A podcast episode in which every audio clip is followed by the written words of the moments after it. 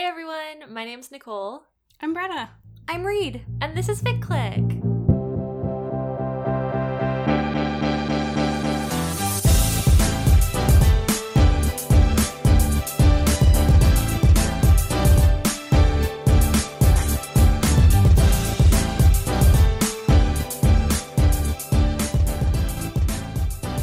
This is a podcast where we talk about fan fiction. Each episode, the three of us each bring a fic to discuss. Brenna, what did you bring this time? So my fic for this week is called Pairing Pendragon slash Merlin. Um, as you could probably guess, this is a Merlin fic for the pairing Arthur Merlin. there really aren't any surprises there. Um, it's by an anonymous author. Uh, it was posted for a kink meme on LiveJournal. Um, yeah, I'm excited to talk about it. Nick, what's yours? My fic for this episode is called Skybird by Windswept Fic. It is a crossover for the fandoms Inception 2010 and White Collar.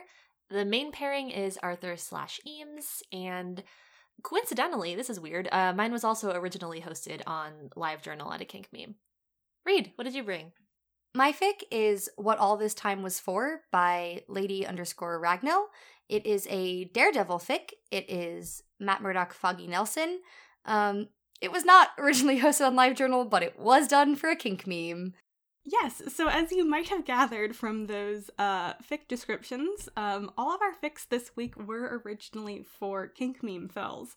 Um, this started to happen by accident. Um, Nick and I chose ours individually, and then we sort of bullied Reed into also picking fic that was from a kink meme, even though Reed said, I don't know how to find that, but she did it, so I'm very proud. Um, but yeah, I thought we could kind of kick this off a little bit by talking about like what kink memes are, um, how they functioned in fandoms, and like our experiences or like lack of experiences with them.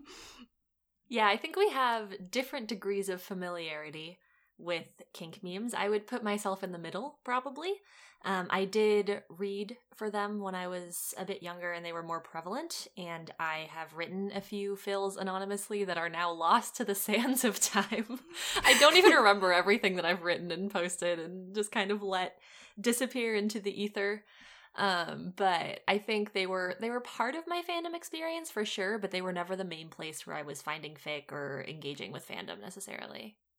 Yeah, um, so like, have I read fics for kink memes before? Yes. Have I ever intentionally gone through a kink meme or like navigated the website live journal? Not really. Um, I think like honestly, my biggest experience with kink memes would just have been following authors who I really liked and then like seeing stuff that they were posting and then reading their fics. Um, and then maybe exploring like the AO3 collection it was a part of beyond that. Um, but yeah, uh, as Brenna had mentioned, um, both Brenna and Nick had individually picked their fics, and they were like, "Yeah, we don't have to do this theme, but like it'd be fun if we like all had a kink meme fic." Um, and I was like, "Okay, well, like, how do I find that?" Brenna was like, "Yeah, just go like looking like you know through a kink meme for a fandom you're well, in." I said try and find a fic rec list because actually sorting through them is hard. Yeah. yeah, But- as I discovered going on LiveJournal, I was like, this is so unnavigable for someone who doesn't know what's going on. Like, there are 1 million comments. Fics are hosted in the comments sometimes. I don't know how to sort through Well, anything. pretty much solely in the comments. yeah, Fics are the comments. Fics are the. Yeah. Yeah. I just. I was very lost. Um, I. I was sort of like d- down on my luck. Was like, you know what? Will I ever find a kink meme fic? I was like, you know what? Maybe we don't. so sad. I was like, maybe we don't do this theme. And then just in looking for random fics, I stumbled across this one, and it happened to be a kink meme fill, and it felt like it just worked. I was like, oh, I like this fic a lot. It just happens to be for a kink meme. That all worked out much easier than I thought it did. Um, but yeah, my my fandom experience with kink memes is little to none, and my experience recently trying to go through LiveJournal was harrowing. Yeah, I think that's very fair. Like coming back to them at this time, I think would be much more difficult than when you're sort of following along as they're quite active. Um I like never really wrote fills for kink memes. I wasn't really like writing in the times that I was reading primarily on them, but um the kink memes for a bunch of the fandoms I was in uh towards the beginning of my fandom experience were like really active and really popular. So I feel like I sort of started off finding fic on fanfiction.net, as many of us probably did. But then, like, LiveJournal and Kinks memes were sort of like a stepping stone for me between like fanfiction.net and like everyone pretty much transitioning to AO3 like later on down the road. Um, yeah, I would just like check them daily and just scroll through and like see the new prompts, the new fills. Um, but for those of you who might be sitting here wondering, like, what the hell is a kink meme? I thought I might try and give a little bit of background. Um, so there isn't like a necessarily a firm definition for them, but they're basically comment fic fests, uh, usually hosted on LiveJournal or Dreamwidth. Um, most of the ones I participated in were on LiveJournal, but you know, lots were on Dreamwidth as well. They're generally fandom specific or sometimes pairing specific and nearly always anonymous. Um, so most of the prompting is always done anonymously. People will post fills non anonymously sometimes, depending on like the rules of that specific kink meme. Um, but a lot of it is anon. And I think that's one of the things that's really kind of interesting about it and something I think we'll get back to particularly in the discussion of my fic. Um, you might also be sitting here thinking, like, wow, I don't know about like a kink meme. That sounds like it could be kind of intense. Um, I think kink memes definitely allowed people to prompt things that might have been seen as a little bit like, ooh, risque in other like exchanges or fests, things that people might not want to necessarily put their username or handle on. But not everything was explicit, not everything was kinky. It really could include anything. Um, so most of the stuff I was reading, like, I would not consider it necessarily that far outside like whatever I read now. um, I think different kink memes have sort of different flavors to them, depending on like the fandom, depending on the people participating. Um, but there can be like a wide range of what they include. Um, I think they started. I was looking at like the fan lore page last night just to brush up on my knowledge and see if there's anything I like really didn't know about kink memes. Um, it seems like they started around like 2007 um, with like anime fandom and then just spread really fast. Uh, the ones I remember reading for the most in like my sort of early days of fandom were definitely the Merlin kink meme. Um, that was like the primary place I read Merlin fan fiction for sure. Um, the social network kink meme was big, and the uh, X Men First Class kink meme I remember also being very big. Some classic fandoms. Yeah. yeah, it's really interesting because I feel like, as opposed to a lot of other really highly regulated spaces and events, right? Like a fic fest for a very specific theme or something, like the way kink memes develop.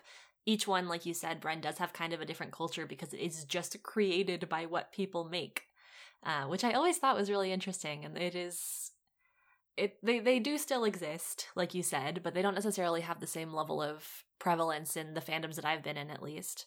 Uh, which is it, it's interesting. Some part of me is like, bring them back, um, and some other part of me is like, I'm kind of into what's happening now. I guess they don't have to be mutually exclusive. I don't know. I just think it's interesting, and like a lot of people, I think definitely created a lot of work there that maybe they many of them I'm sure had better archival processes than I did. that like you know they wrote they didn't write like into the comment box and then post and then like refresh that page for a few days to see if people replied and said nice things and then like do the next part and then do that for a while and then just like forget about it and then forget which kink meme it was specifically because there are multiple for the same fandom and there's so many pages on all of them that you can't even go back and find yourself and you think about doing like a control F or something you're like I feel like I probably wrote this word in there somewhere but someone else did too and you can't find your own uh-huh I mean, I actually think that was probably a fairly common experience. Please, Ficklets, let me know if this is relatable in any way. I would love to hear that I was not the only one who acted like this. Bren, I think it's interesting that you said that the like primary amount of time that you were spending on LiveJournal and Kink Memes was sort of your transition between um, FF.net and AO3, because I think for me, like, I, I guess part of the reason why I like missed this whole section of fandom and fic is because um, I had started fic just on like specific websites. Like I, the first thing I had found was like Harry Potter, and I was on like a specific like Harry Potter fic website. Um, and while I did like look at ff.net, I think for me, my transition was Tumblr, um, reading primarily fic on like Tumblr, and then from there to AO3. Um, so there weren't a lot of like kink memes that I saw being hosted on Tumblr in the fandoms that I was in. That's really interesting, Reed. Like, I think Tumblr's how I found kink memes for sure. Like, Tumblr's definitely like where I got pointed to a lot of fic. I think. Um, like I realized like the people I followed would like post rec lists or mention something that was being hosted somewhere, and then I would just go explore on my own. But I don't think I ever like read fic hosted on Tumblr other than like tiny drabbles and stuff like that. That is interesting. I definitely wrote fic on Tumblr, and I have a couple of series of like very short fics, none longer than like two or three K, that like stitched together under a tag on Tumblr that I never posted anywhere else. But yeah, I don't know, because that for me was like 2014 ish. Um, so like, could I have cross posted other places? Yeah, but I think people at that time, at least in the fandoms that I was in, were also reading on Tumblr. Like people would be reblogging my fic and like leaving stuff in the tags. Yeah, I think by that point I was mostly posting on AO3 though. Yeah. Cause like I don't know, it's interesting. Like I definitely saw also stuff being posted on Tumblr while I was reading on FF.net, but I never really saw Tumblr as a place where I would host anything longer than like two or three thousand words max because it just was like if someone's theme is different if they're on mobile like good luck. As soon as if you don't finish that in one sitting it's game over. Your dash is gonna refresh and then who knows where that went. I don't know. I think even when I was reading fic a lot on Tumblr, it was never the only place that I was reading fic.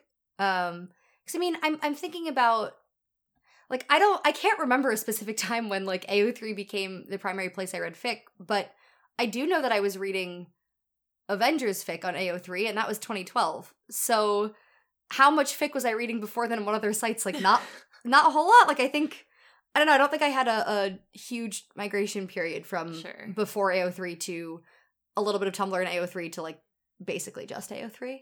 Yeah i mean i also don't imagine you had a tumblr only phase like i will not look anywhere else this is where i want to read my fan fiction I'm sorry, you're hosting on AO3. I can't go there. I, I do not see it yeah, I mean, mine all definitely like overlapped a lot. It wasn't like clear cut. Okay, like October 22nd, like 2010, I've stopped reading on fanfiction.net. Like, I would have loved to see that in a childhood journal though. Friendship ended with fanfiction.net now live journal is my only friend. I think I was, I definitely felt like late to the game with LiveJournal. Like the Kink memes and stuff were navigable, and I, I did make an account so I could follow people's a couple like authors' journals and stuff, but I never really used it. It definitely felt like the community there uh, was slightly like more established, like and potentially slightly older than me at the time too. So it didn't really feel like a space I was trying to enter. I was mostly just sort of peeking in from the edges, and like Tumblr was definitely my, more of my main fandom space. I would just like read largely outside of it. But yeah, I also thought Nick, what you were saying about um like oh there being sort of like points that are appealing about like kink Mhm. memes still now and then other things where you're like hmm, maybe i like the way that we're doing it now is is a really interesting one and something i definitely kind of want to get into with my fic but um it did sort of make me miss the like anonymous nature of things. I think like having everything be anon or like largely anon definitely has its downsides. I don't want to be like oh it's great! Like there's nothing wrong with it. Nothing can I go think- wrong when people are anonymous on the internet is what i heard actually like I don't want to be putting that out out into the world as my statement. Um, but I also think like we've sort of moved into a into like a space in fandom where I feel like there's this sort of hyper focus on the persona like that you've created for yourself as a fic writer. Um, and part of that is nice. Like you get to know people a little bit more. You kind of have like a more familiar relationship. I think sometimes with like the people whose fic you're reading.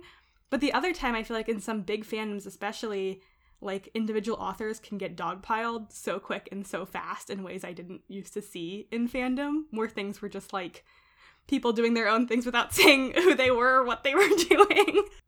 no, I mean, I think this is something I'm going to go into more like with with my fic in particular because it is intrinsically about fan fiction. It is fan fiction about fan fiction.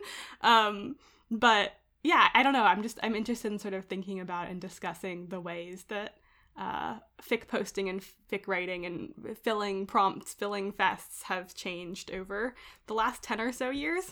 Well, also, um, when you were talking about sort of what kink memes are and how they can uh, encompass a lot of things that are not like risque or whatever, but I think by nature of being anonymous, people would be more likely to prompt and to write things that like maybe they wouldn't want to have associated with their public persona for one reason or another. Um, like I know people who have created like shell AO3 accounts to post fic that they don't Yep. want with like their other fic, and I think that's perfectly valid and understandable. Um, but it's sort of like okay, because like you you can be anonymous on AO3, but I think it's um not as common, and especially if you're just posting a fic as opposed to filling something like a kink meme where a lot of people are going to be anonymous anyway. Pairing us this fic. Let's go, Brenna. oh my god.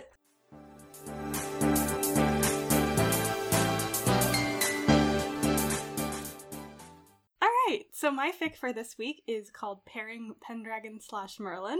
Uh, like I said, this is a Merlin fic, and the pairing is Arthur Merlin.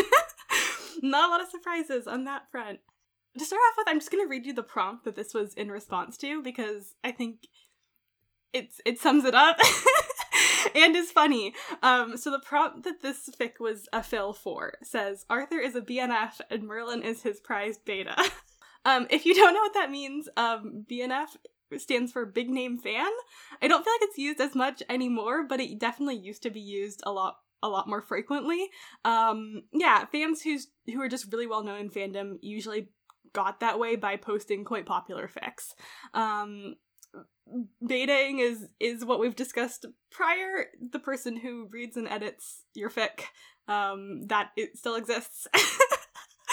um, so this is a modern AU. Um, they are both in their like mid twenties, living in England um, in the year like 2011 because that's when this fic was posted. um, and they are both on LiveJournal in the fandom for the Starz TV show Camelot, which is also based on Arthurian legend. So the joke is pretty much that they are these characters who are Arthur and Merlin who are now in fandom for other characters who are also Arthur and Merlin, but a different adaptation. um, Arthur writes fic. He is very popular in fandom. Um, Merlin basically signs up to help him beta a pretty long fic project without knowing that it's Arthur. Yeah, so Arthur basically uses a like sock puppet fake account to ask for a beta. Um, and Merlin's like, yeah, I can do that. Like everything that this person asks for is like very much in line with what I can offer as a beta and like what I like reading, what I know about. Um, so they like strike up this sort of writer editor relationship, um, and then end up falling in love because it's fan fiction. you love to see it. Um, I don't think that there are any sort of like major content warnings for this fic. Uh, it's generally quite lighthearted. Um, the thing I did sort of want to point out though is this fic is writ. this fic was written nearly 10 years ago and it exists very much as a portrait of fandom at that time. This is largely what makes it, I think, quite delightful and what I'm excited to talk about, but there are some things I want to note alongside that. Um, there's definitely some some sort of fandom language as well as some descriptions of people, I guess, in this fic that uh, are pretty questionable by today's fandom standards. Um, I think if I was reading this fic that had been posted in 2020, I'd be like, ooh, no. But at the same time, I remember people talking like this very much in fandom at this time. So I definitely don't want mean this is like like an indictment on this author, um, just as more something to be cognizant of when you're going in. Uh, there was some language that was kind of iffy around uh, gender and like transgender like conversations. Um, there's some sort of side fat phobia comments. Um, not all of these are presented in like a positive light in the fic, but they're also not necessarily like condemned by the fic. Um, and I think the thing that stuck out to me the most was also just sort of a bit of like gender essentialism regarding uh, the characters themselves. They don't know each other's gender identity until they meet like IRL for the first time, like towards the end of this fic. Um, and there's a lot of sort of internal conflict ahead of time as they're starting to develop feelings for each other regarding like what the other person's gender identity is. And the way it's handled in this fic is not super comfortable to read. If that is if that is a sensitive topic for you, um, you might just want to be cognizant of that going into this fic. It's not like a central component, but it definitely did st- stick out to me. Um, so I just wanted to mention that before we get into it. Yeah, so I I've had this fic sort of on my on my list for a while to bring for Fic Click. Um, I read this when it was first posted on the Kink meme, um, and I came back to it. I think actually when I was starting to compile a list of potential picks, like before we started recording the show, I was like going back through fandoms I'd really loved, trying to remember fics I loved before I ever started bookmarking things on AO3 or like really keeping track of what I read. Um, and I reread this and I was like, oh my god, this is delightful. um, I thought we'd be able to have a really good conversation about it too, uh, due to its nature as a sort of portrait of fandom nearly 10 years ago. And so much of it is not just fandom, but like fic writing fandom in particular. Um, so when we were trying to decide our picks for last time, I was like, oh god, you guys, I don't know what to bring. What should I bring? And Nick was like, hey, how about that one Merlin fic you mentioned once? And I was like, ah, perfect. um, yeah, so I'm really excited to talk about this. There's a lot of sort of just reading rereading this fic was like a big wave of fandom nostalgia for me. Um, both just the physical act of reading it is still only hosted on LiveJournal in its original formatting. Um, so generally just having the page open with like the Merlin kink meme URL with like the little icon that hasn't changed in like 10 years, like the formatting of it, I was like, oh my god. And then the actual content too is just like a big wave of fandom nostalgia. So I'm excited to get into it, but I wanted to know what you guys thought. Yeah, talk about a blast from the past. Holy cow. I read this and I was like, yeah, I I guess I was in fandom 10 years ago because I remember a lot of this. It's wild and it was so interesting because I feel like sometimes you'll see either like we've talked about the different subsets or like sub tropes of like the characters being in fandom. Um, but I feel like I haven't often seen like the actual beta-ing process happen in the fic. That was something I really loved about this one of like getting to see Merlin's comments and stuff. We'll get into that, but I thought it utilized the formatting really well, and that could not have been easy to accomplish. Um, I thought that the characters were really fun and interesting. The language, yeah, wow. People spoke like that, and so did I. Um, woo!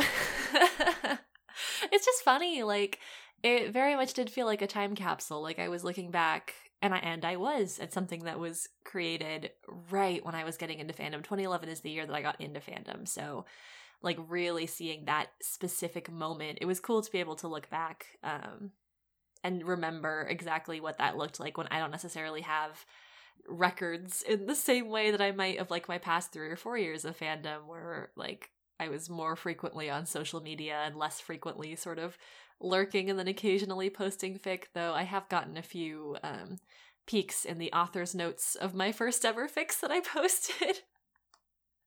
yeah, but yeah, it was it was interesting. It was not what I expected, honestly. And I think like because Brenna had told us very clearly, she was like, "This was written in 2011 and it reads like it was written in 2011 and like it is exactly what fandom was at that time and i was like okay and i got in and there was like there was one part one of the characters was made some announcement about this convention that was coming up and was like okay like gif spam me in the comments so we can all squee at the pretty and i was like wow yes. yeah let's let's squee at the pretty together everyone hey, know. Ficklets, give spam me in the comments. yeah, Ficklets. Gosh, yeah, I don't know. Like, there definitely was some stuff that pinged to me as like, ooh, that's not how the people that I fandom with speak anymore, and I'm very glad. Um, but there was also some stuff that I was like, wow, the the unabashed joy and the lack of like people pointing and being like, ooh, cringy, like that made me very happy. Like it was fun to kind of come back to this like extreme explosion of enthusiasm that is so unironic and is so like unself-conscious. I thought that was like a really fun mindset to try and jump back into. Yeah, I mean I had a, a very similar experience um where Brenna had said like 2011 and I went in warned. I I had this dual experience of on the one hand being like absolutely delighted because um, we've talked about MediaFic a bunch on this pod. Um, and there were some like aspects of multimedia in this that I hadn't seen before. Um, like mm-hmm. their Gmail conversations. And that was one of those things where I was like, Yes. oh my God, my nostalgia. And then there were other things where I was reading it just sort of in agony. Um, like gif spam me in the comments. I was like, oh God, yeah, I did also used to talk like this. Um, where it was both an enjoyable trip down memory lane and also a little bit horrifying.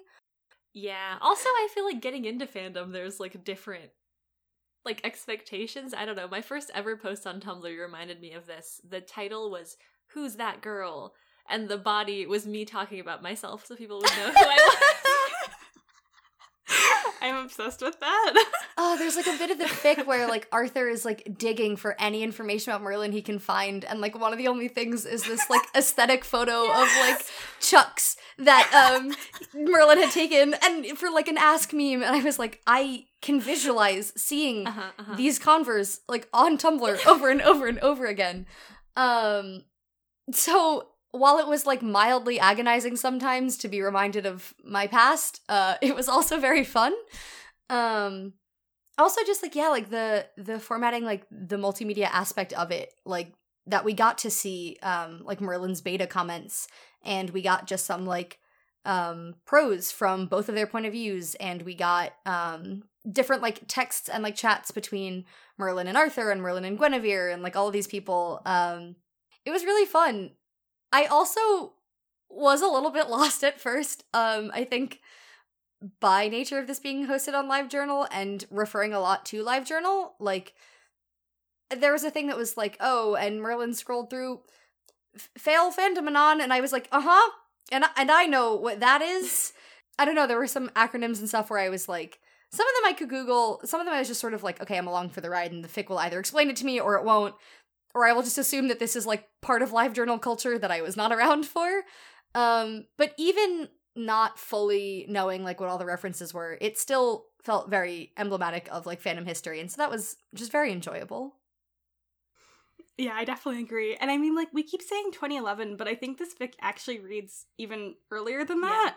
Um, I'm using that date as like the for the post that we're looking at, which is actually the post that like the mods transferred from the original kink meme because I think it was posted in like many many comment installations, and that's pretty hard to go back to. So because this was quite a popular fill, it kind of got moved to be a much more like readable post and that was posted at the very beginning of 2011 like january 2011 this fill was probably started before that like sometime in 2010 and i think this reads even kind of earlier than that. It's clearly written i think by someone who's been in fandom for a number of years at this time and has that sort of knowledge as their fandom experience um because i think like some of the things that are referenced in this i i mean i remember them but i was never really into them like the um yeah, like it, it mentions the like anon fail memes, um, which are generally memes where someone has failed at making an anon comment. So like they'll write something mean but fail to mark themselves as anonymous, so it uses their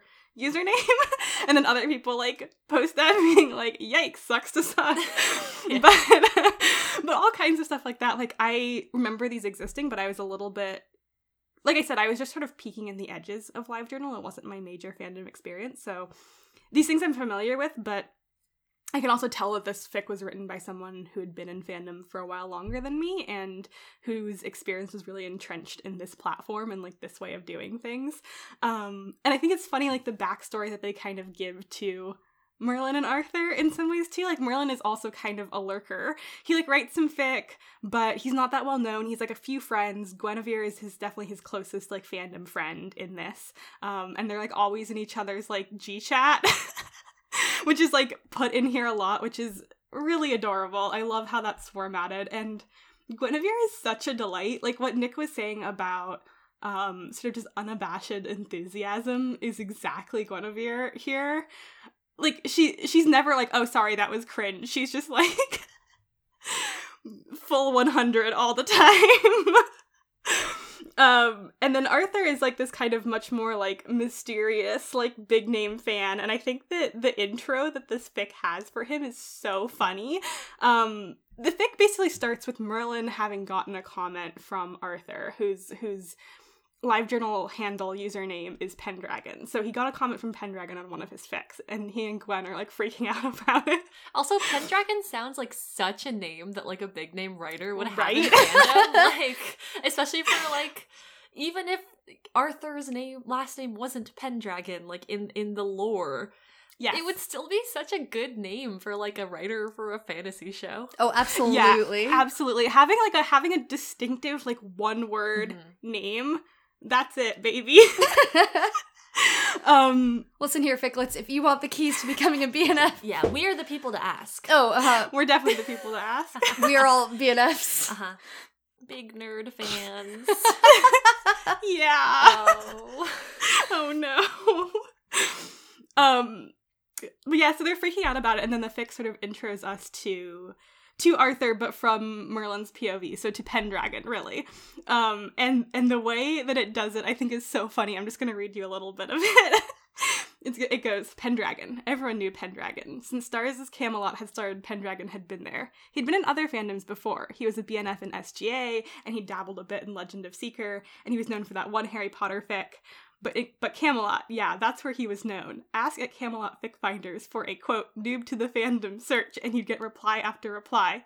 Pendragon. Just read everything that Pendragon has ever done now. and I was like, this is so delightful. like that's the language of a lot of this fic. Is this just very I don't know, it's just so evocative of fandom at that time. And I was thinking to myself, like, yeah, like these fic writers I was getting into at this time too, like those were the other fandoms where I'd like go look at their like live journal histories or like their fic master posts pinned on their journals or whatever. or like look at their AO3 if they had transferred things there. And like I just think that the way this fic makes or like the way these this fic adapts Merlin and Arthur into these fandom personas is so well done and it's done so caringly and like lovingly as well to them. It's never like, ooh, yikes at being in fandom or like yikes at writing fic. Like it's so enthusiastic about everything that they're doing in the way that it's written. And I think that's one of the reasons that despite some of the language being kind of cringy now to us or kind of overly reminiscent of like our own embarrassing fandom pasts. Like I still found it so delightful. There are definitely moments where I was like, "Oh my god, yeah, I used to talk like that too." But for me, I like didn't even find it that horrifying. Looking at my own Tumblr is more horrifying. Reading this fic was just fun for me. Can I just briefly talk about the moment when Merlin finds out that he is betaing for yes, Arthur? go for you it. must. Please talk about whatever. Wow. So just backtracking. When Arthur like posts on his sock puppet looking for a beta, in Merlin's response, he goes, I'll call it like I see it. So if you're looking for someone to be psychophantic, that's probably not me. Also, I don't know if I pronounced that word right, but regardless, I was like, this, if I was someone who posted and someone I didn't know responded to me like this, I'd think, wow, badass. I would think, I get out of like my I see it." comments. um, I mean, I think it it feels fitting for Merlin's character and also again probably the time period. But I just found that so funny. I was like, that's it's kind of abrasive, Merlin. That's a that's a strong start. He's but not like other betas. he's not like other betas. but God. Arthur does decide to take him on, and after some like back and forth, like after Merlin has already been betaing for a little bit, Arthur's like, okay, I probably should actually tell this guy that I'm Pendragon. Um, so he does. So he he emails Merlin because that's their primary form of communication. And when Merlin opens it, the fic reads, Merlin looked at the email, then he closed his laptop, then he opened it, closed it, opened it again, and that image was so funny to me. yeah. Um, I just found that scene so delightful. Yeah, that scene is so funny and honestly I just really enjoyed everything about um their like beta writer relationship in this fic. Like I feel like it's definitely different than what I've seen depicted in like the couple other fics I've read that sort of have some of the sort of fandom fic writing aspect to them. I found it interesting because like we as as the three hosts of this podcast and friends who write fic and beta for each other, we talk a lot about like what betaing looks like and like what we look for in betas, what we don't look for in betas, how the whole process works, the different types of things other people online seem to be looking for or not looking for, like what is good betaing. Like those are conversations we've had a lot. And so I found that this like I found this to be an interesting take on that dynamic. I think Merlin's a good beta in this fic. I also think he's pretty harsh. and there were times where I was like, shit, like I wouldn't say that. I wouldn't even say that to the people who like I beta for a lot and like don't hold back from very much. Like Uh-huh. I am someone who I think like when I'm betaing something, especially something that I I really want to make as good as possible, like I I want to try and push the author a bit. Like Nick, sorry, this is just about you. Like I mean, I'll say what I really think, but like the way Merlin says it, sometimes I'm like, oh god, dude. Uh-huh. And he definitely does intersperse it with praise as well, but not as much as like I think people do these days. Um, and I I don't know. It's interesting. Like I don't know if this is just more how betaing was at this time. I don't know if this is more of a, just a depiction of this author's like concept of what Merlin betaing the fic would be like. Um, but I just thought it was really interesting. Like, and the formatting is so good too in this. Like, it's it basically formats it like you're reading through the Google Doc that like Arthur shared and you're skiing all of their comments back Yeah. and forth. Um and like Merlin's pretty much right every time, but I was sort of also like you don't need to say it. yeah no it's really real it was so fascinating i love the way it was formatted you've got like the the one text that is the actual fic which sidebar i absolutely love reading fic within fic or like Yes. different stories within like a fic. I think it's so fun to see like what the author chooses to do and how they want how they like morph their voice into something else and how that is supposed to evoke like what the character is and what they're writing and trying to accomplish. I just think that's great. But yeah it was really interesting to see like the the parentheses that like in the text. Like it wasn't the same like i'm commenting on a google doc this was like word track changes or this was like i'm directly in the text of an email like putting things in comments in a different colored font like it was really really cool and it reminded me of like the first time anyone ever looked at my fic that wasn't my mom who told me that my fic wasn't even that good. Mother i was 14 she's like this isn't believable. I was like i'm 14 i didn't say that. I was just like okay fine never mind. Um anyway Sounds like your mom and Merlin have similar betaing priorities. She calls it like she sees it. she's she said to me nicole i'm not gonna be psychophantic in your dog. God. God. I know. No, it was just interesting. Well, because it was funny too, because we were talking about this in our pre-discussion, and I think Reed, you were like, "Yeah," when he says like, "You're better than this," like that's so harsh. People wouldn't like say that. And Brenna was like, "I've said that to you." I was like, I'm pretty sure I put that in Nick's doc like two days ago. it wasn't the phrase "you're better than this." It was that in context with like all of the other comments he was leaving, Oh, where for I was like, "You could be a little bit nicer, Merlin." yeah. Like, I mean, all three of us have talked about the fact that we like when we want betas for a fics, we want people to push us. Like, I don't want a beta who will only say nice things, but also there's balance. yeah. Well, also, I think knowing what's working can be as helpful as knowing what's not. hmm So, like, I think Arthur just would have had to assume that everything that was not getting slammed was really good, because otherwise it all would have been marked up. Well, there's an interesting point where um Merlin's like really going off Mhm. and um Arthur kind of responds like shortly and Merlin's like, "Okay, well if I'm if I'm being too harsh, like let me know." And Arthur was like, "Yeah, like you're being too harsh, like just because you're in a bad mood doesn't mean you have to take it out on me." Yeah. Um and immediately after that Merlin's like, "Okay, well," and then goes into like a couple paragraphs of like all of the things he really loves about the fic and it's the most praise he's given uh, Arthur and it's so effusive. Um and I just thought that was such a good exchange too. Yeah. yeah, that's actually that's very much what I wanted to bring up too, because I think like you do get the sense that even though Merlin's being harsh, he's doing it because he really loves this fic. Yeah. And I think it works also because when he goes into this, he doesn't know who he's betaing for. He's just betaing for someone who he's found to be like a pretty great writer who Mhm. and like I think it's interesting too because we know his comments would have been different if he thought he was betaing for like BNF Pendragon, who he's looked up to for years. You know, like he would not be saying like avoid the repetition like Yeah. every few sentences or like I know you can do better than this and all of these kind of little like correct but also kind of petty sounding comments. Um and so I think it's interesting to sort of watch that like relationship develop um and I I really like the moments where we see how much Merlin does like the fic because it's like a good fic. I would read this fic that's in this fic, Yeah, like if it existed on its own. It's very interesting, and like the concept that the author created for Arthur to be working with, like, is a really cool one.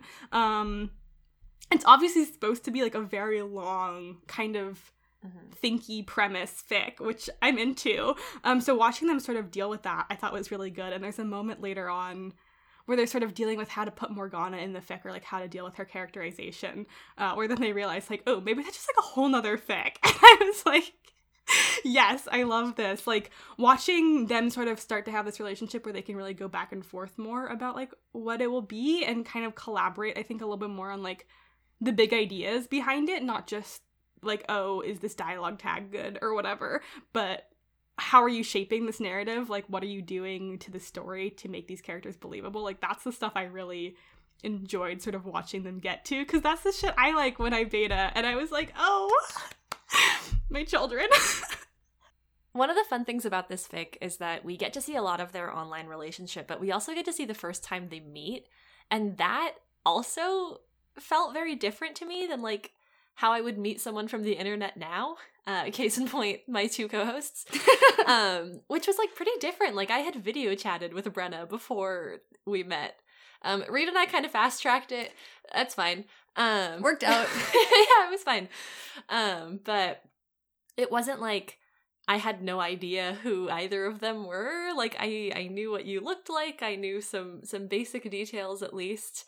Um, but for Arthur and Merlin, really they what they knew of each other was like the sort of emotional bond they had created online and that was kind of it. Um, and I think that is what we do see sometimes with these fandom fics where they do meet in person, or at least I have, where there is this huge reveal where they haven't like you know sat on skype for like two hours or whatever and talked to each other um there's there's a lot more resting on them meeting and like seeing each other in person and talking to each other in person um and it feels like their relationship kind of rests on that moment even though there's a lot of emotional development that happens beforehand um so i thought that was really interesting also the description of um arthur's outfit was kind of a lot Merlin, I think. merlin merlin's outfit yeah.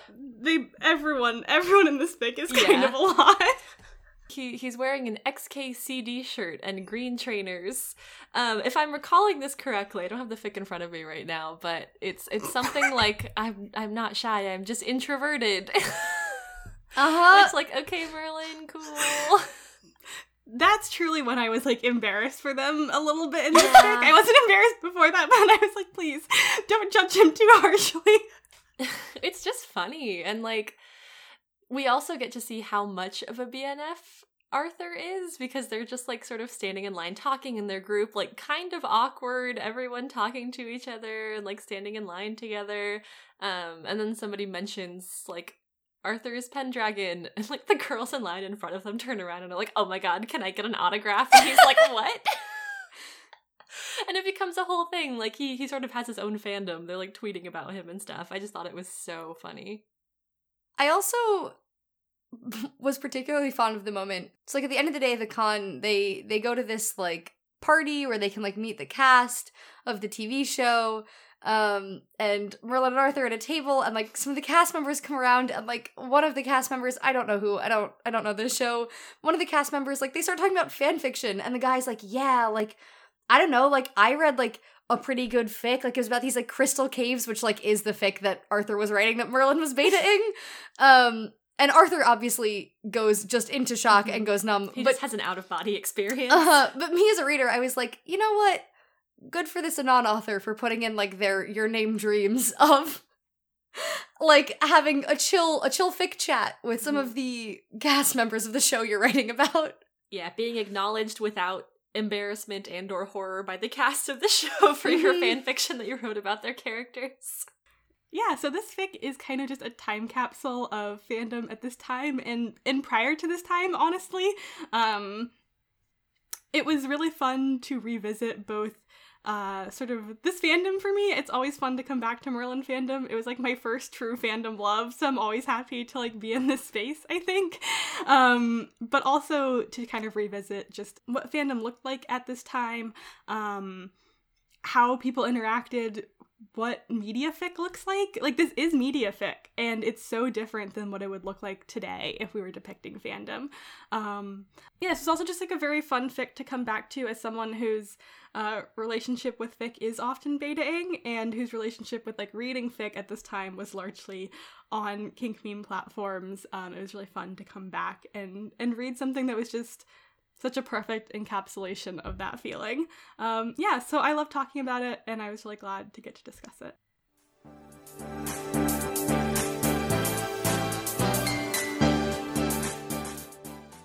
So, my fic for this episode is called Skybird by Windswept Fic. It is a crossover fic. The first fandom is the movie Inception, and the second one is the TV show White Collar. So, if you are not familiar with one or both of those fandoms, I'll give you some context, as we do on this show. Nice. Thanks. Okay, Inception. So, Inception is a movie in which a team of people who have varying skills decide, well, they don't decide, they are assigned. Do I remember how this goes? they they do stuff in dreams. The entire I know Inception. I've seen it twice which is more than I've seen most That's movies. as- astounding, actually, that you've seen it twice. the first time was in high school, hmm like in a class in high school. That's a bold choice. and we we had nothing to do that day, so we just watched Inception. That movie is really long. It was academic decathlon, so we had like a two hour period after school. Every day, the Ficklets learn something about me that makes me seem so much cooler than they already thought I was. Um, no, they the idea of inception as a concept is to go into someone's dream and plant an idea and make them think that it was their own. So, um, you don't need to know that much about the movie, honestly. The fic is predominantly from the POV of a character from White Collar who gets sort of the tangential stuff about Inception, but he doesn't really get involved with that stuff. Um, Arthur and Eames are two of the characters of Inception. Um, the fandom really latched onto them. They are a very big pairing. I think historically, just like across fandom, um, I would say in like the early 2010s was a very big um, time for them. In the movie, do they have that much basis to be a ship? Uh, I mean, they're two white guys who had one flirty exchange, so yes. Uh, am I lying? I mean, no. Yeah, so that's kind of the Inception side. That's really most of what you need to know, honestly. They are two guys who do dream sharing stuff and are a little bit on the wrong side of the law, except like Arthur has his own thing on the side of the law. We'll get into it. Um, yeah, so Inception. White Collar is a TV show in which the main character is named Neal Caffrey. He is a con artist and an art forger, just like generally a criminal. Um, in yeah, I mean like a, like a smooth talking criminal though. Um, played by Matt Bomer, so you know, bit of charm.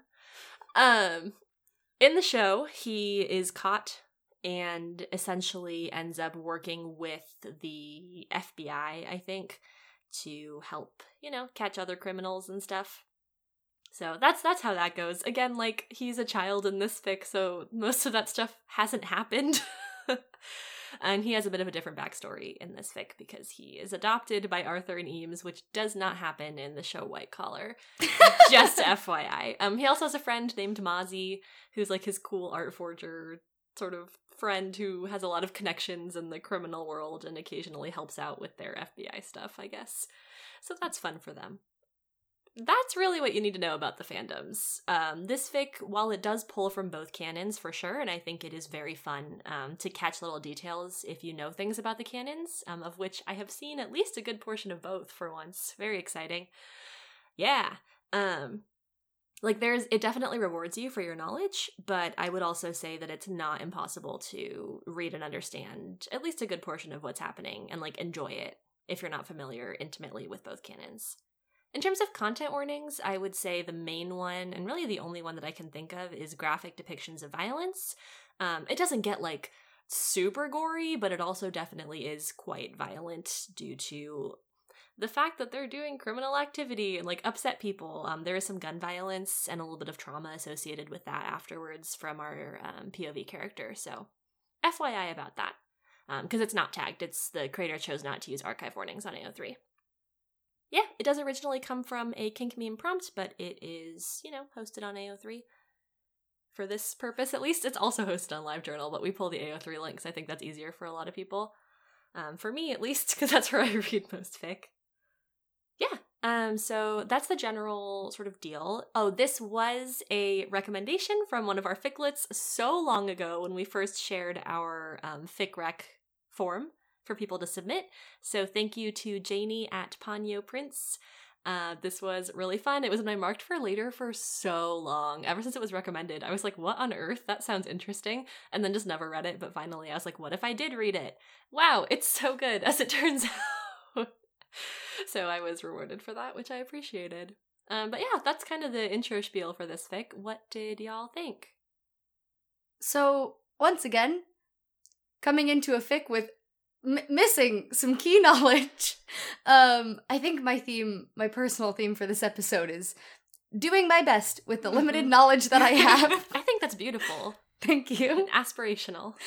Um, yeah, I did not know a single thing about white collar, and when I say I didn't know a single thing, like, like lit literally nothing. I went on Wikipedia, I read like a three sentence summary, and I was like, that's fun. now I know a couple things. Um, so for me, reading this fic, Neal was for all intents and purposes an OC. Like Arthur names very familiar with. I loved Inception a lot as a movie. Um, I've brought a fic for it on the pod. Um, so them I was familiar with. Neal, I was like, and now they have a son. Like this is fun. that being said, I had a lot of fun with this fic. When you had originally told us the premise, and like I, I did remember someone had submitted it ages ago, but when you had said like, oh, like Arthur names adopt Neal, I didn't know what that was going to look like, and yet somehow I was still surprised by it. Um, because a teenage Neal tries to steal Eames's wallet, and then like very shortly after, pretty much just gets like unofficially and then officially adopted by them. Um, I don't know. I I I don't know what I was imagining. Like I wasn't thinking like baby acquisition, and yet somehow was Teen still acquisition. teen teen acquisition. Um, you know, when you see a criminal teen and you go, "That's my new son." yeah. I also was once again delightfully surprised by this fic because um, it's split into three chapters, and in the first chapter, like the story that you're getting with Arthur and Eames does not relate at all to the Inception movie. Um, and so I was like, oh, okay, like it says it's a crossover, but I guess it's just sort of like taking Arthur and Eames and um, like painting a fun story of like three criminal grifter types, like in a found family thing. Um, and then it surprised me by going into the plot of the movie Inception. like this fic sort of gives you like the prelude and then up through the whole thing pretty much, um, all from Neal's point of view. And I found that so fun. Um, because when I was first reading, I was like, oh, okay. I was like, this is good. I was like, I'm a little bit sad that like the technology from Inception isn't here just because I think that's so fun. And like, if you're gonna have a crossover, like, I love details like that. And then the fic was like, haha, surprise, like, it is here after all.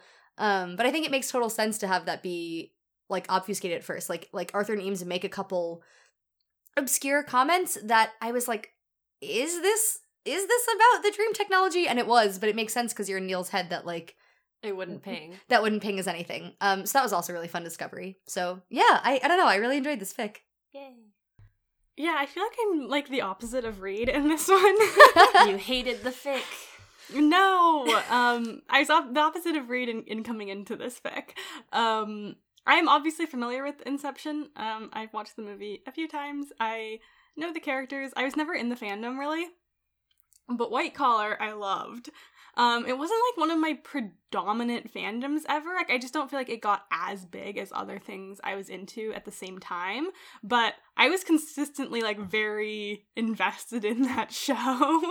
like I loved that show. Like my username on the internet is because of white collar. Like my cat is named after a white collar character. like that's where we were at for like high school Brenna.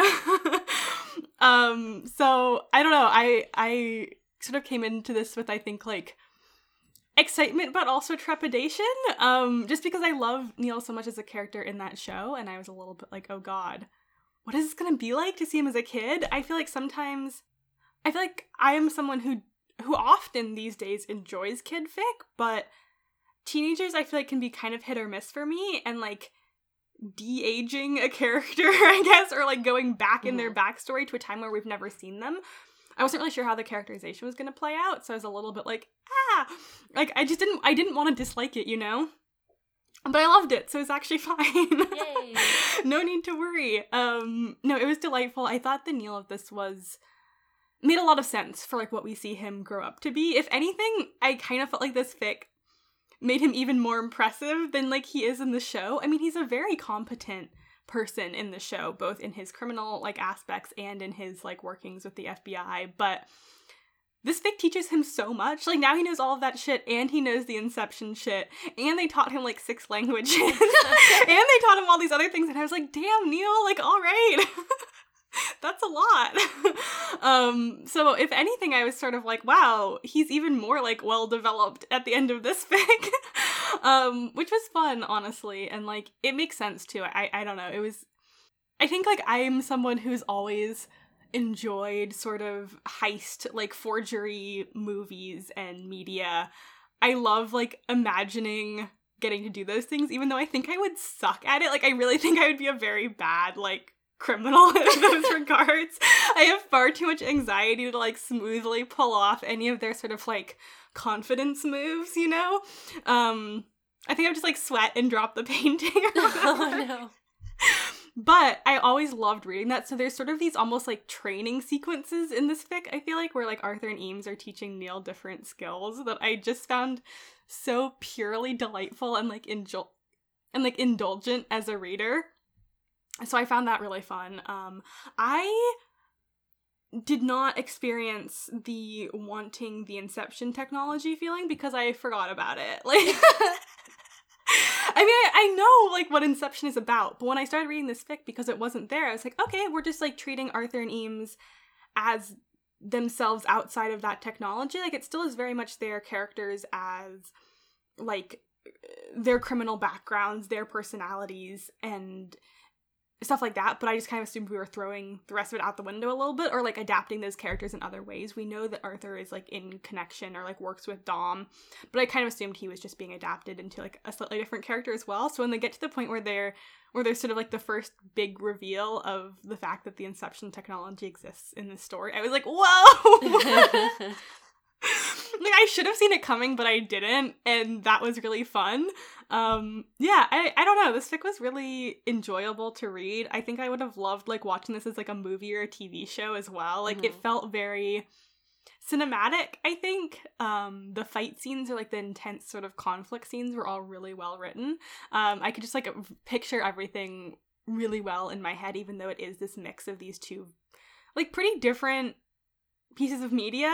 Um, like I wouldn't say a lot about like the cinematography style or like the soundtracking or like anything else about like Inception or White Collar is the same, but in my head they like fit together very well into Yeah, this, yeah. this thing I could picture.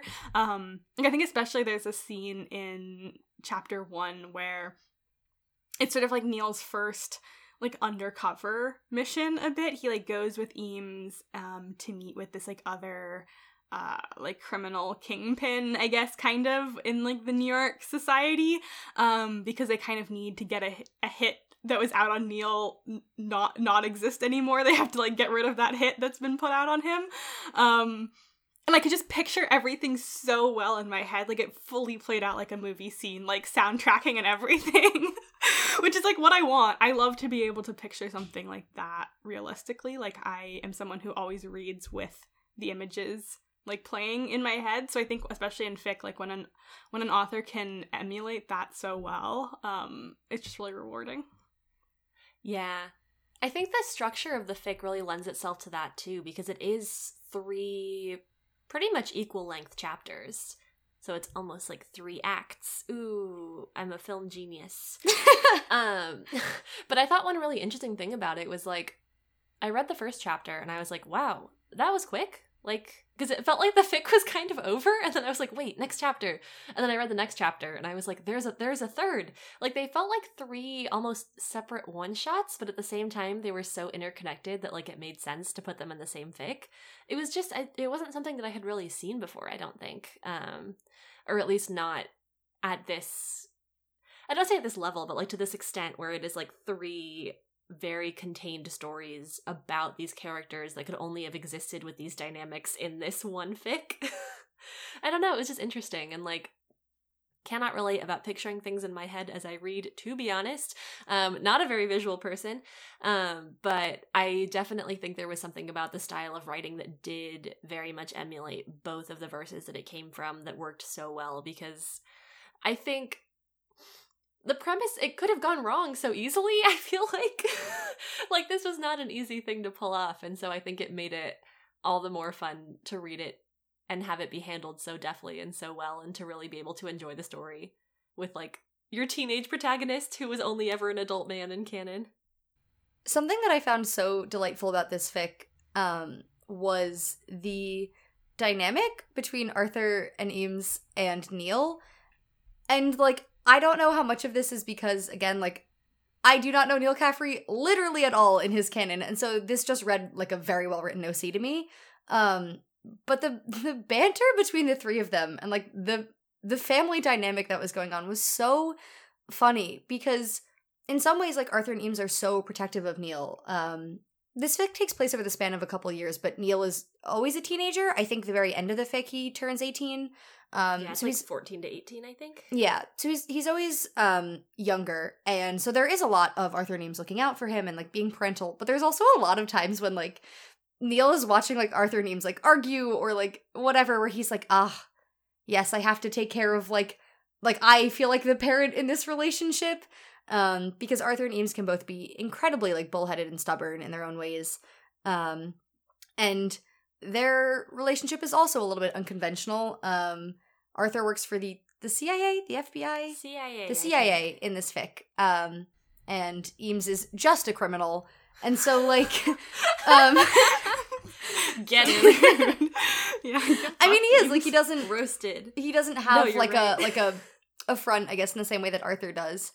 Um and so there's a bit where like Arthur takes Neal to the Met and Dom calls um from Dom Cobb from Inception and Arthur's like on the phone he's like oh what like no like I haven't seen Arthur for like months like I have no idea where mm-hmm. he is and Neal's like oh okay I guess they're lying um, about the mm-hmm. fact that they basically live together in this New York apartment. Mm-hmm. Um, so there's like a whole bunch of complication going on there, and I just think it was very fun the way that Neal like slotted into their lives and the sort of back and forth that the three of them had.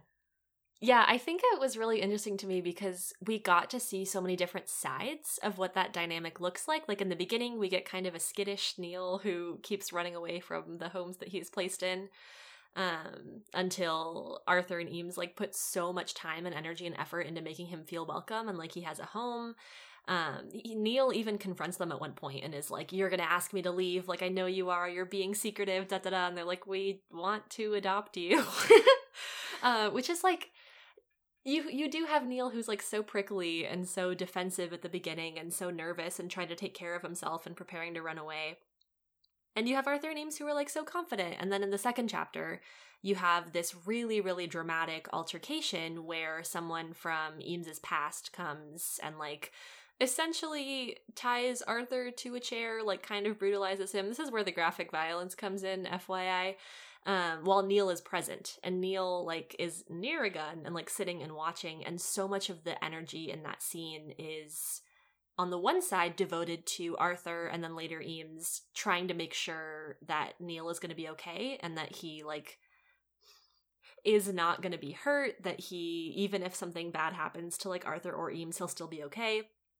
And on the other side you have Neal's POV where he is freaking out but also hyper focused on how he can help resolve the situation which he ends up doing um, which I thought was a really interesting push and pull because then it goes right into the third chapter where Arthur and Eames end up essentially separating for a year for work reasons. And then when they come back together, it's like this whole issue and they're like not really talking to each other. And Neal is like, you idiots.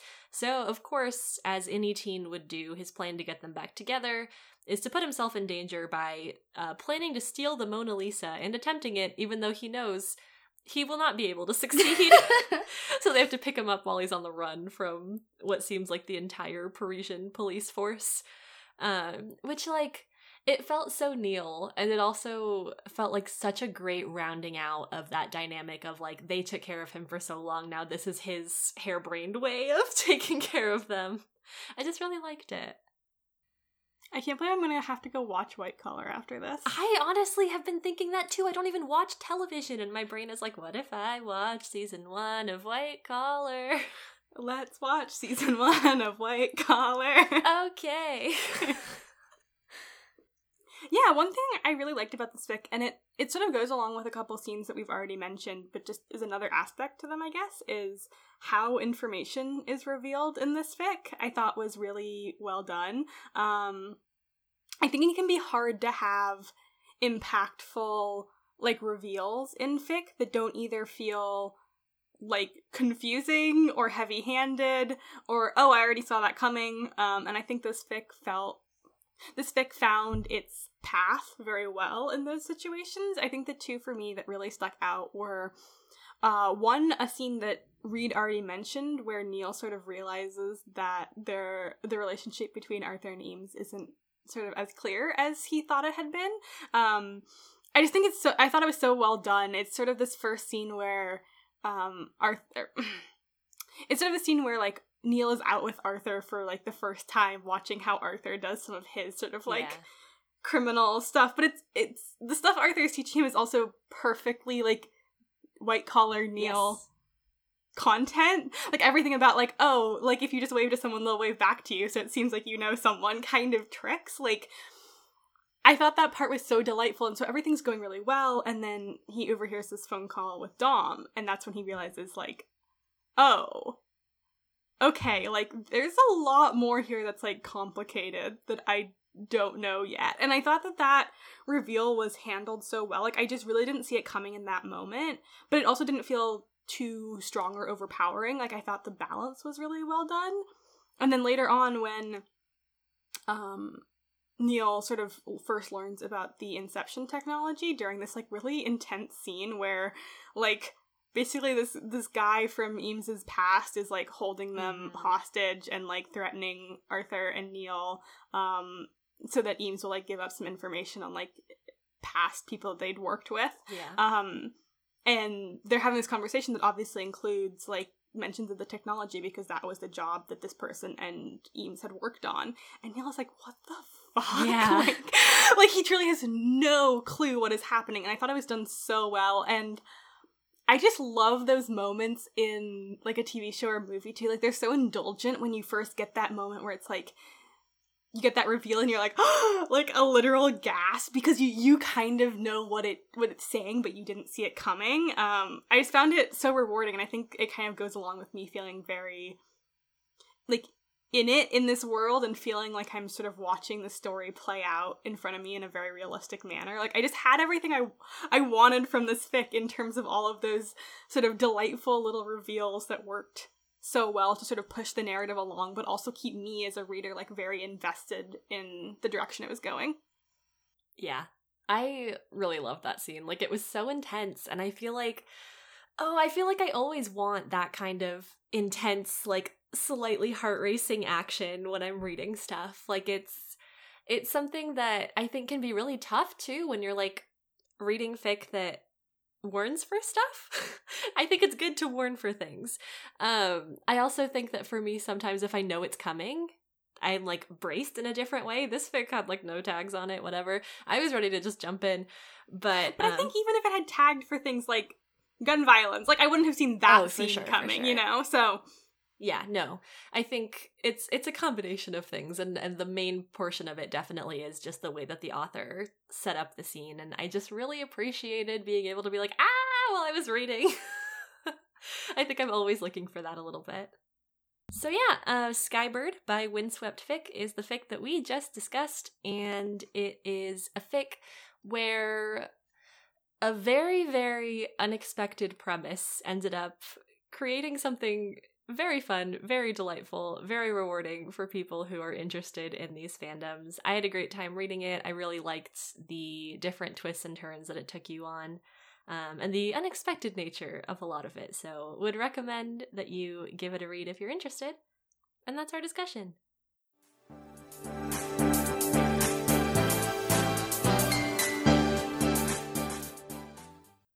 So my fic this episode is What All This Time Was For by Lady underscore Ragnell. It is for the TV series Daredevil. Um, and the pairing is Matt Murdock, Foggy Nelson. So, in case you don't know what Daredevil is, um, it's a Netflix show that is produced by Marvel, um, based on the superhero of the same name. Um, I technically think it is supposed to fit into MCU canon, but honestly, the show is like really separate from the movies, both in terms of plot and also tone. Um, the Netflix series, along with like some of the other Marvel Netflix shows, um, I think are a little bit darker in plot. They're a little bit grittier. Um, the violence is a little bit more graphic. I have watched Daredevil. I watched the first season when it aired in 2015, like tore through it super quickly. Then didn't watch much else. Um, but this fic I think is canon compliant only up through season one, so I'm gonna give you context for season one, and if there's anything that's out of date, I'm sorry, but I I think I think I've got it all covered. Um, so Matt Murdock, who is our main character, um, when he's very young, he's exposed to some radioactive substance that gets into his eyes, and um, it renders him blind, but it also greatly enhances his other senses. Um, at some point in his childhood, an old man named Stick teaches him martial arts and like general crime fighting. That's a thing that happens. Mm-hmm. Um, as like Matt Murdock, the regular everyday person, he goes to law school and then opens up a law firm with his best friend Foggy. Um, and then at night, he puts on a costume and assumes the identity of Daredevil and beats up bad guys in Hell's Kitchen. So that's sort of his his deal. Nobody really knows about his secret identity, um, Foggy included. In the first season, the big bad is a guy named Wilson Fisk, who they managed to take down um, through a court case through their law firm. Um, throughout the process of doing that, Foggy does discover that Matt is Daredevil and that he has all of these superpowers. There's also a woman named Karen who starts out as one of their clients and then ends up working at the firm with them. She's great. We love Karen. Anyone else in this fic? I assume is an OC or is a reference to a Marvel character. I don't know. But I'm pretty sure like that's all you need to know. So that all being said, this fic is pretty lighthearted. Um, I know I said that it was canon compliant and that the like TV series is like grittier and darker than the MCU, but this fic is is just a good time. I think it's canon compliant through season one, and so it takes place like sort of just after Foggy has found out this stuff about Matt and is sort of grappling with like the new information. And as he's doing that, uh, Foggy gets an invitation from his high school for his 10 year reunion, and Matt and Karen and like some of Foggy's family members basically bully him into going. Matt accompanies him as his uh, date and his pretend boyfriend. And that's the fic. Um, so I don't really have any content warnings for the fic itself, but I think I would just again say that if you were interested in the source material to know that it is um, it does have some like graphic violence and things like that. I have seen most of the first season, but I could not watch more of it because of the violence. Specifically, it was just a little too gory for me. So, FYI. Yeah, but uh, none of that is brought into this fic, and I Hmm. do not expect it to be present in our conversation either. The only other thing I wanted to point out is like not really a content warning, but just something that stood out to me as I was reading, which is that, um, you know, as mentioned, Matt is blind, and Foggy, for like most of the time that they've been friends, just thinks that he's blind and does not know that he has these enhanced senses. Um, and this fic is set shortly after he discovers that Matt is sort of a superhero, and so the fic is from Foggy's POV, and there is a lot of narrative about Foggy like wondering what exactly like Matt's capabilities are. I don't think any of this was handled like poorly at all. Like I, I think it was all fine, but I just wanted to point out that like there is um I guess a lot of like discussion or at least like internal narration about sort of the limitations of Matt's blindness, but also his other senses and like how that sort of relates to the way that he interacts with the world. But yeah, as I had said in the intro, I had a little bit given up on finding a kink meme. Um because I just was not finding much. I mean, I was searching through AO3 collections and whatnot. I genuinely do not remember how I came across this fic, but I was like, ooh, like fake dating is a thing I enjoy. Like, maybe I'll just read this fic for fun. And then found out it was part of a kink meme. And I was like, amazing. Thank you so much, Lady Ragnell. It's exactly what I wanted. This fic was just very fun. Like, I don't feel like I have a better way to um, summarize it apart from that. It feels very much like a hallmark of fake dating. Um, and also, even though I had not interacted with like Daredevil, like I've not really like thought about the canon since I watched it in 2015. It reminded me of a lot of the things that I loved about the show. Like I think Matt and Foggy's dynamic is so so fun and is really well represented in this fic. So I enjoyed it. But yeah, what did you guys think? Yeah, I thought it was very fun. Like, I feel like sometimes you just want like fan fiction, you know? and this was fan fiction. Like, it just delivered on what it set out to do in the most perfect way and was just like I feel like it was really like you got what was on the package and that in itself can sometimes be so satisfying. It's like when you're craving a very specific food and you get that food and it's exactly what it tasted like in your mind and it's perfect.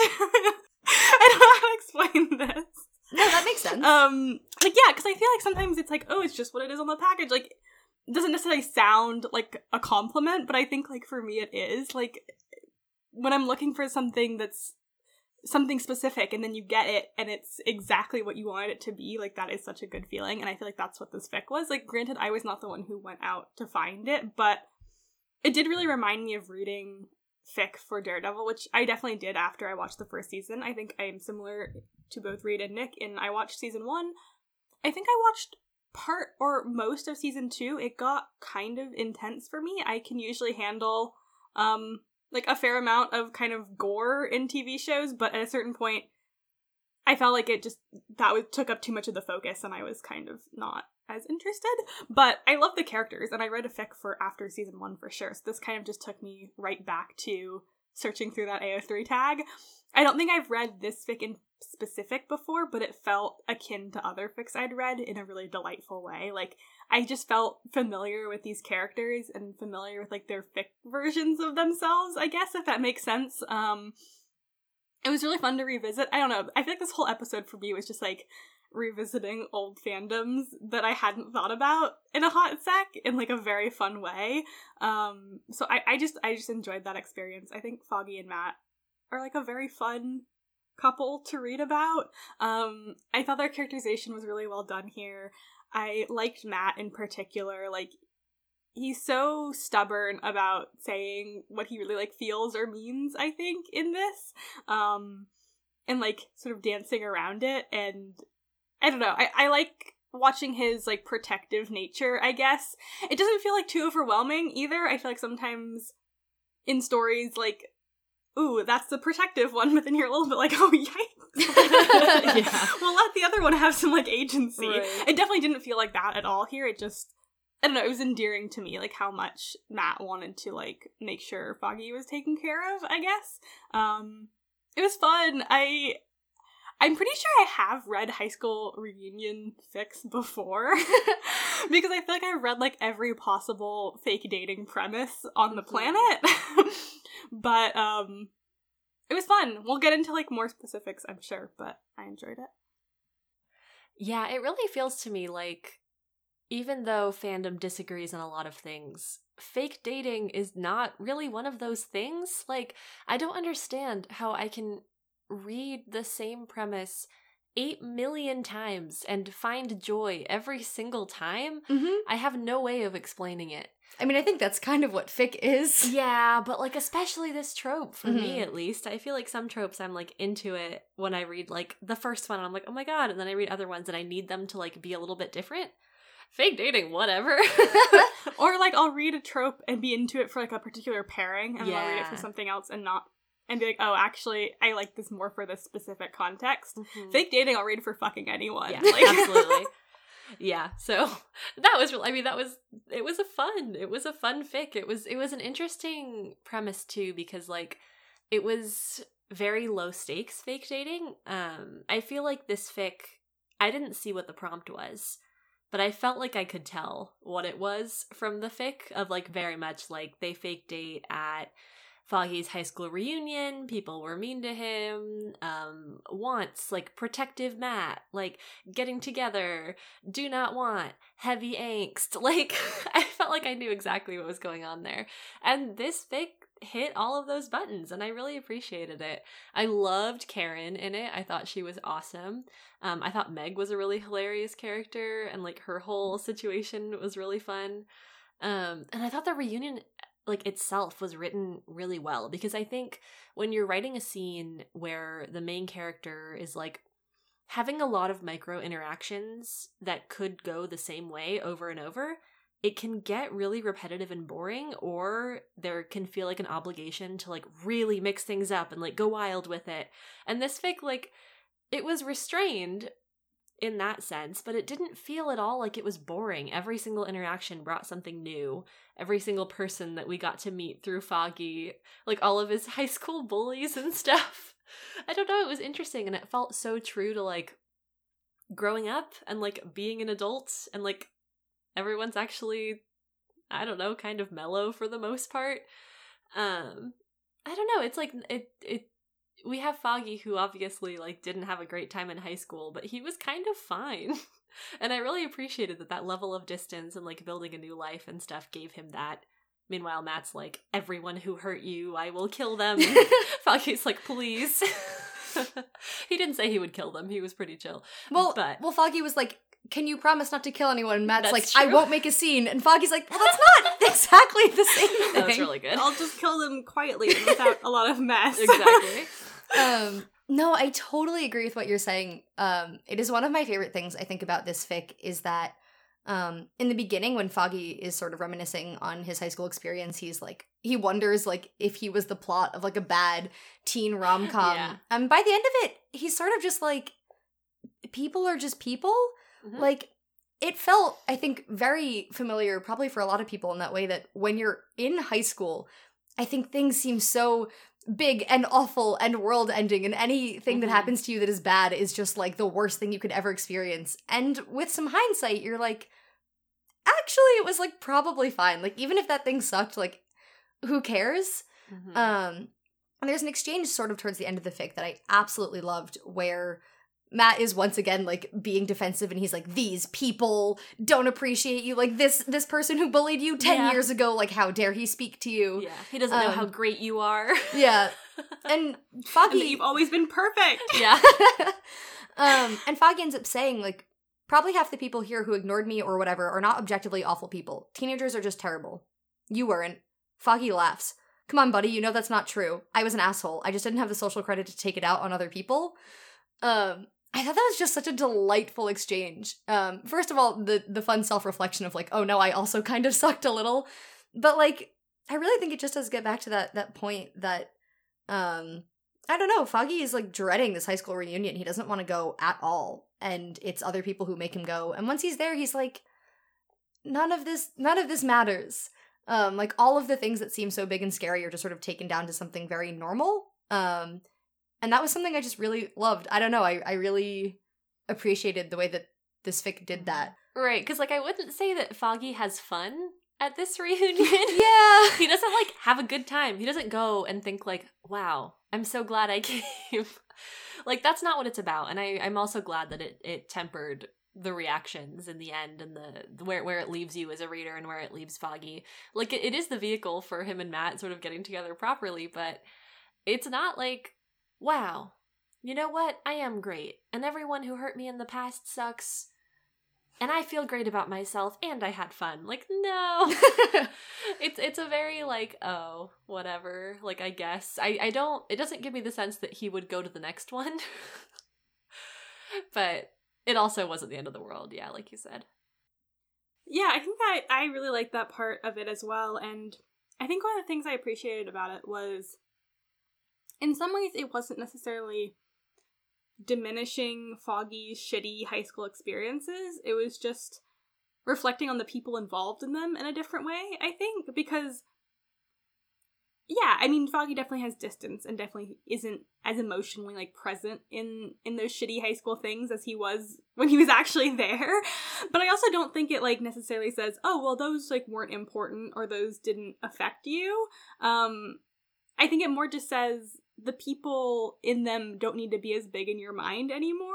Like I don't know, I think that's how I think about high school like I don't think there's any denying for me that like things in high school were shitty and like looking back on them doesn't really make them less shitty in some ways, but I think the people involved like in like in anxieties I felt or in like negative situations like might have been very big in my mind at that point and now I think I can look and just say like they are also just people who are probably just dealing with their own shit and who at the end of the day like most of us are probably pretty boring like i Yeah. found it really fascinating the way that like, a lot of the ocs in this fic were just very banal like Yeah. and i don't mean that in a negative way i, I think it's like the point is just like these people that he meets from his high school like their their conversations are not interesting and the people themselves might be interesting in other regards but when you're having small talk with someone at a high school reunion you're not like getting deep about like philosophies of life. You're like oh hey like you have a kid now. Like that's cool. Or like oh i'm sorry to hear your job sucks or whatever. Like they're very simple small talk conversations and i just enjoyed how plain a lot of it was. Like both these people who had bullied Foggy in high school, as well as this like guy who he'd had a crush on and stuff, like everyone was just very normal. And I think that was the part I appreciated about it the most in Mhm. in that sense of the story. that like contrasted with Matt being like, "I will take down all of your yeah. enemies" is also really funny because yeah, Foggy's Yeah. like, "Yeah, these are normal people." Matt and Matt's like glaring at or like like Foggy knows that Matt is more than capable of Mhm. Um like literally murdering these people or like causing them significant amounts of damage. And he's Uh-huh. like, "They're not worth it." Yeah. I will say that like the one thing that I found very fun, like so most of Foggy's bullies, like one of them was like, "Oh, sorry, I was like an absolute ass in high school." Blah blah blah. There is like one bully who was like the worst of them all, and when they encounter him, he still sucks. Yeah. And something Mhm. about that was also very gratifying. Like in the way that I I agree with you, Brenna. Like I really enjoyed that most of the people were just sort of normal. There was also yeah, I, I don't have another word for it apart from gratifying. But there's something so good about like the justification almost of like, oh, this person who was really shitty, yeah, he still sucks. And actually, like, I get to tell him that he sucks now. Mhm. Um, I thought that like confrontation with Conrad, um, Conrad. was also fun. Yeah, it was super. Oh, fully agreed. To be like in Foggy's POV and to have him be like, ha, ha, ha, ha, "You suck, Conrad. We never liked you. Mhm. Like I never liked you either, Conrad. Even though I'm just I just met you when I started reading this." But also in this way where it's like, yeah, Conrad, you fucking suck, but like you don't have any power over me either. Mhm. Like you just suck and that it's honestly just sadder for you because like your little life is so sad and you think it's good but it's not and you're clearly like unhappy with yourself as a person. Getting so like now you have to deal with that, I guess. Something also that I really loved about this fic um, is that, as mentioned at the beginning of this, um, Foggy and Matt like they met in law school and they um, like have a law firm together, and the way that Foggy thinks about so many things is like couched in how it relates to like him being a lawyer.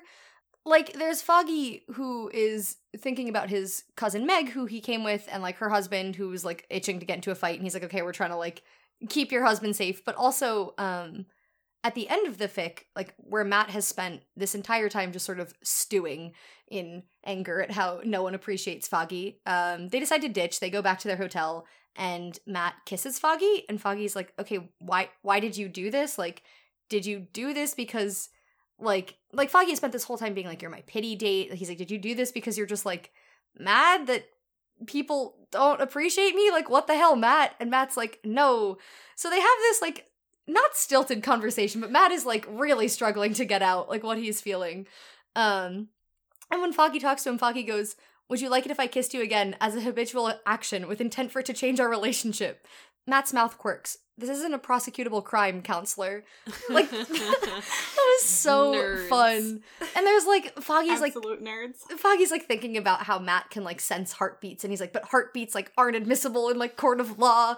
It was just like that framing of their coming together and also foggy thinking about it in this like kind of analytical way as it relates to their job was so wonderfully delightful for me Yeah, well, because that makes sense too, because they don't negotiate this fake dating.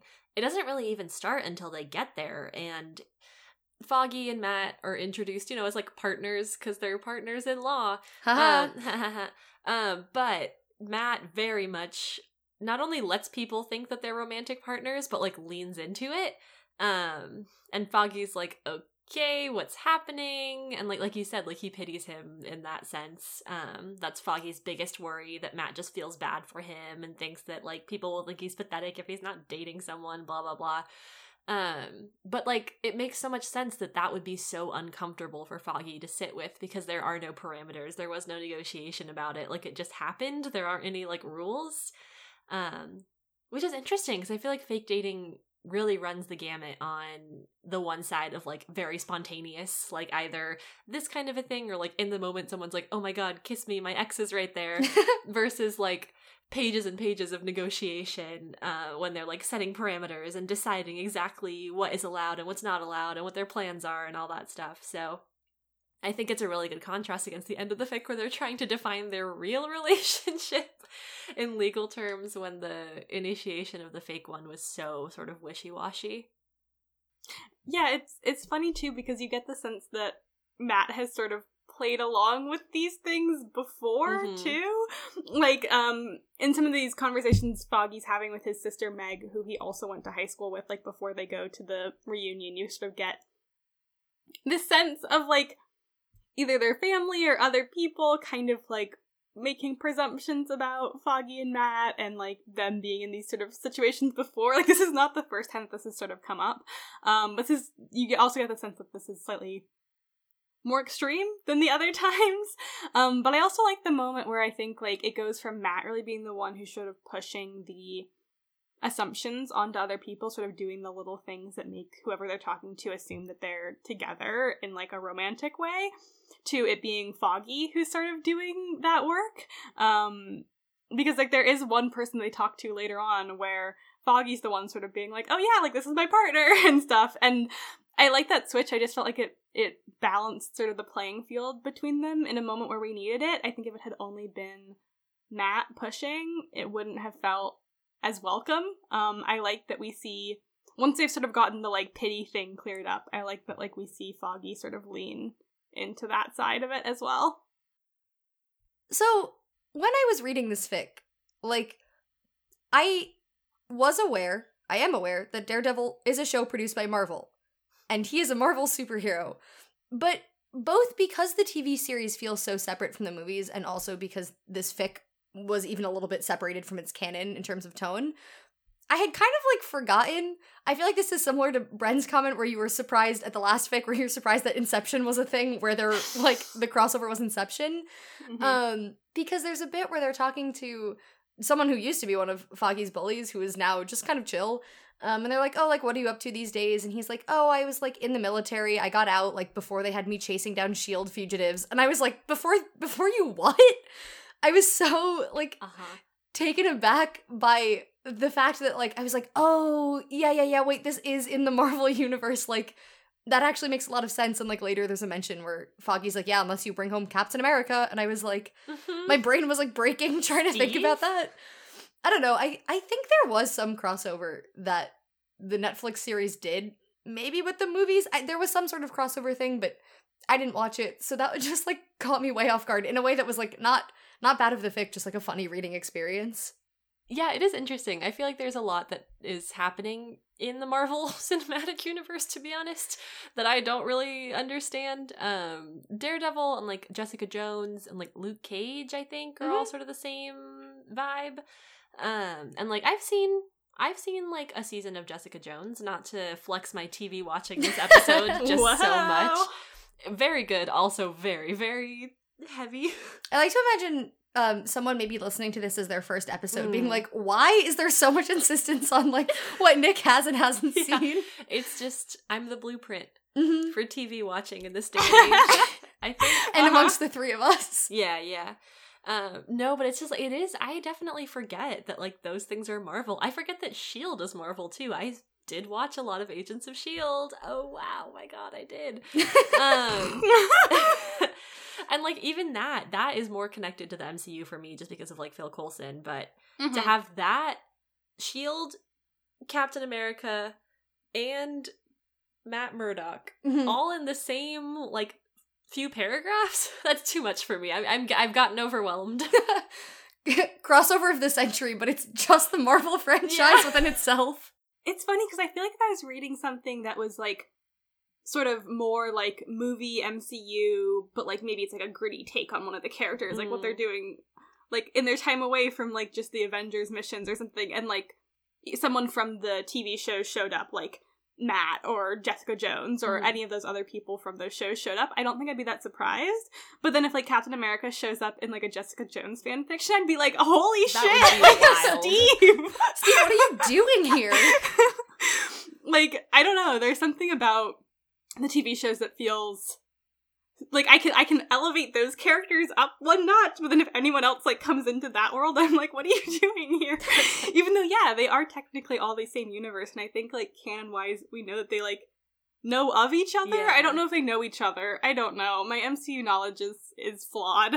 Um, even though I have watched all of these things. um, but yeah, it is it is funny. It sort of makes me want to read what what else exists out there in terms of like Marvel Netflix show versus MCU movie crossover kind of stuff. Because I know there's stuff for Shield, but I'm I'm curious about like the the Netflix show Right. world. I don't know. We'll find out next time on Fic Click. No, we probably won't. Click investigates MCU crossovers within itself. yeah, so that was what all this time was for by Lady underscore Ragnell. Um, a very delightful fic, a perfect example of classic fake dating. Quite a lighthearted fic in comparison to its source material, but I think also very true to the dynamics of the characters that make that show so good and engaging. I think it's a really good look at um, how things from your past that seem big and scary, like, don't always have to be that way, but also getting the sweet justification of getting to tell your high school bully to fuck off. I think those things are both valid. Um, no, this is just a very, very delightful fic all around, and I'm glad you guys enjoyed it.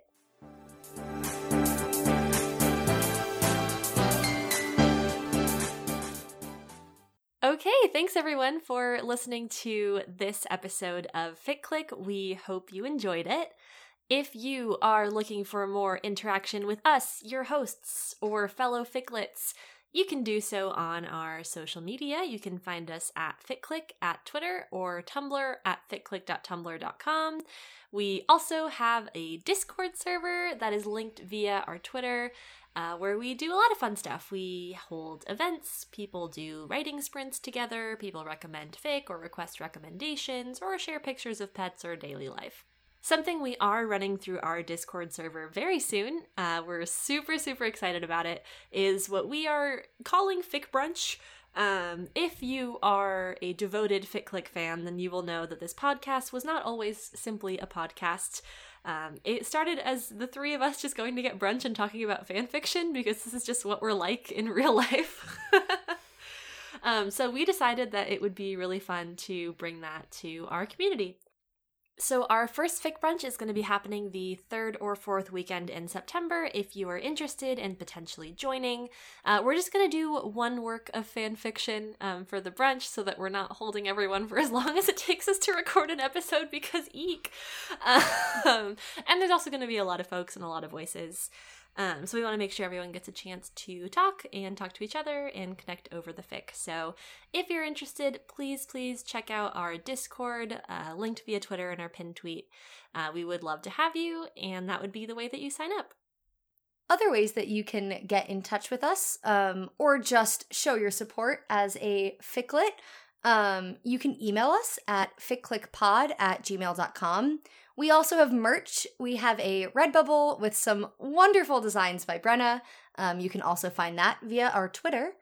Normally, this is the part of our outro where we would talk about what fics we're bringing for the next episode, but next episode is going to look a little bit different. Uh, Brenna, why don't you tell us about it? Yes. Um, so if you follow us on Twitter, you've probably seen us mention this. Um, but we are going to be starting a series of episodes that we're calling Fandom Classics series. Um, these aren't going to be all at once. It's not like, oh, the next five episodes or something. They're going to be sprinkled throughout the upcoming months. Um, but our first one is going to be our next episode. So in these, we are just discussing one work of fan fiction instead of our usual three. We're going for fics that we felt like sort of had this fandom classic status put upon them. Um, fics that have just become hugely popular, uh, things that have really remained popular as well throughout the last X number of years of fandom, things that get rec'd heavily outside of uh, their particular fandom. So we're starting off with one that was sort of our suggestion, but we're also taking suggestions from listeners for future episodes, and we ran a poll to sort of decide which fic we'd kick it off with. Um, so our next episode will be entirely dedicated to the fic United States v. Barnes um, by Falling Voices and Radial Arch. It is a Captain America fic. Um, Steve Bucky. It is a entirely media fic. Um, I'm really excited to get into our discussion of it. I think this is going to be really cool. Um, I hope you guys come join us for it. Uh, and I feel like we'll also be discussing this fic extra in our server as well if you want to come join us in there as well. Um, uh, so if you have like feelings or opinions about this fic and want to have a sort of a chat about it with other fans, come join us in our server as well. You can look forward to that episode coming out on September 18th. We hope you tune in for that. Bye. Bye.